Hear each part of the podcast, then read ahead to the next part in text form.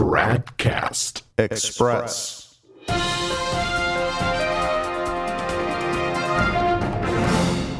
Tradcast Express. It's Monday, March 19th, 2018, and now we know.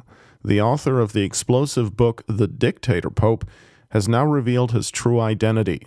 In preparation for the big launch of the second edition of the book, which will be released in hardcover on April 23rd, the man who so far went by the pseudonym Marcantonio Colonna has revealed himself as Mr. Henry Sire.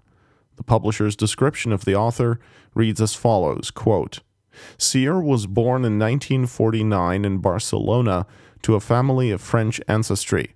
He was educated in England at the, at the Jesuits' centuries old Stonyhurst College and at Exeter College, Oxford, where he gained an honors degree in modern history. He is the author of six books on Catholic history and biography, including one on the famous English Jesuit writer and philosopher, Father Martin D'Arcy, S.J.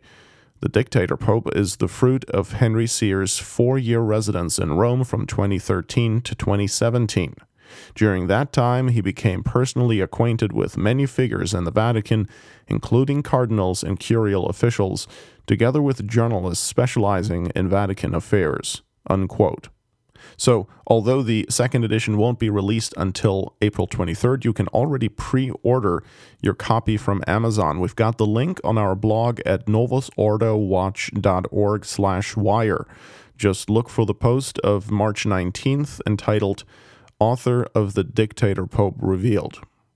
Now, to be clear, Henry Sire is not a sedevacantist, but apparently holds to the semi traditionalist recognize and resist position. So we're not endorsing his theology here or anything. We're simply interested in advertising the fact that Francis' credibility is about to suffer another major blow when the second edition of The Dictator Pope is released. Also, because the author is going to be appearing on numerous television and radio programs, giving interviews and presenting his book. In other news, Hell is celebrating today because one of its own is one year closer to going there. The notorious modernist apostate Father Hans Küng, Hell's apostle, turns 90 today. It's actually surprising that he's still around because back in 2013, he announced that he was contemplating suicide. More on that in a moment. If you don't know who Hans Küng is, consider yourself lucky. He was ordained a priest for the Diocese of Basel, Switzerland on October 10th, 1954.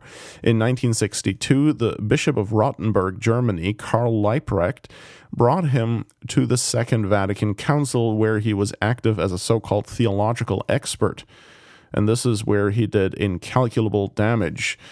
Küng proved himself to be a modernist on steroids and advocated a most liberal interpretation of the Council.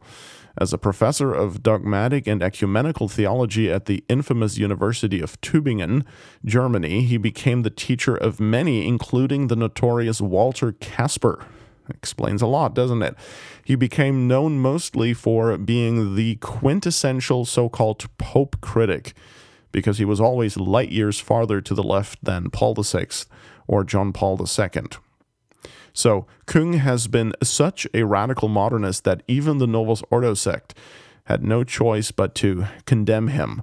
Well, they really slapped him on the wrist, but, you know. In 1979, the Vatican removed his license for teaching as a Catholic theologian, but they did not excommunicate or discipline him in any other way. They just said, you can continue teaching, but you can't do it under the label Catholic.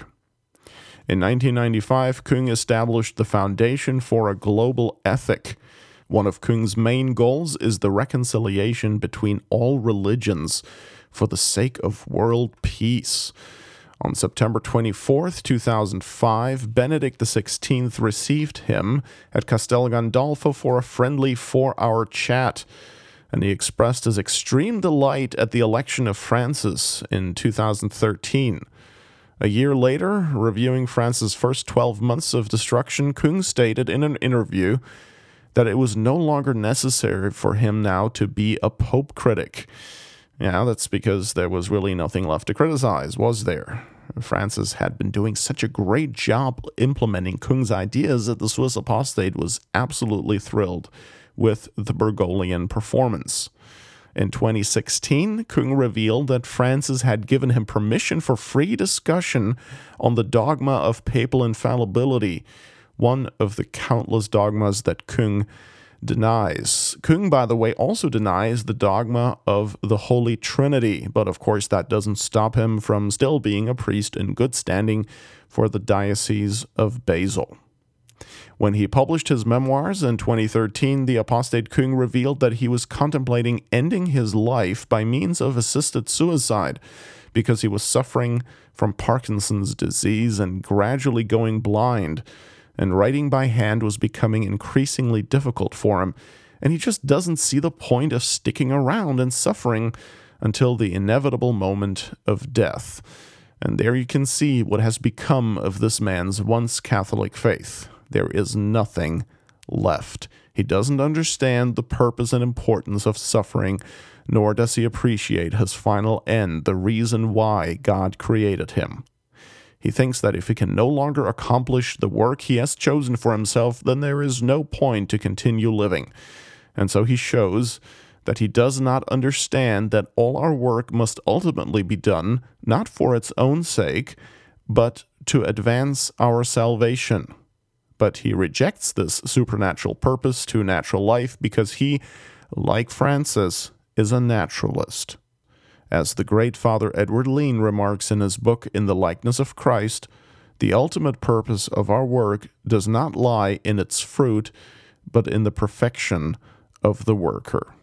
And so at 90 years of age, it looks like Hans Kung is, in the truest sense of the word, dying to go to hell. Tradcast Express is a production of Novus Ordo Watch. Check us out at tradcast.org. And if you like what we're doing, please consider making a tax-deductible contribution at novusordowatch.org slash donate.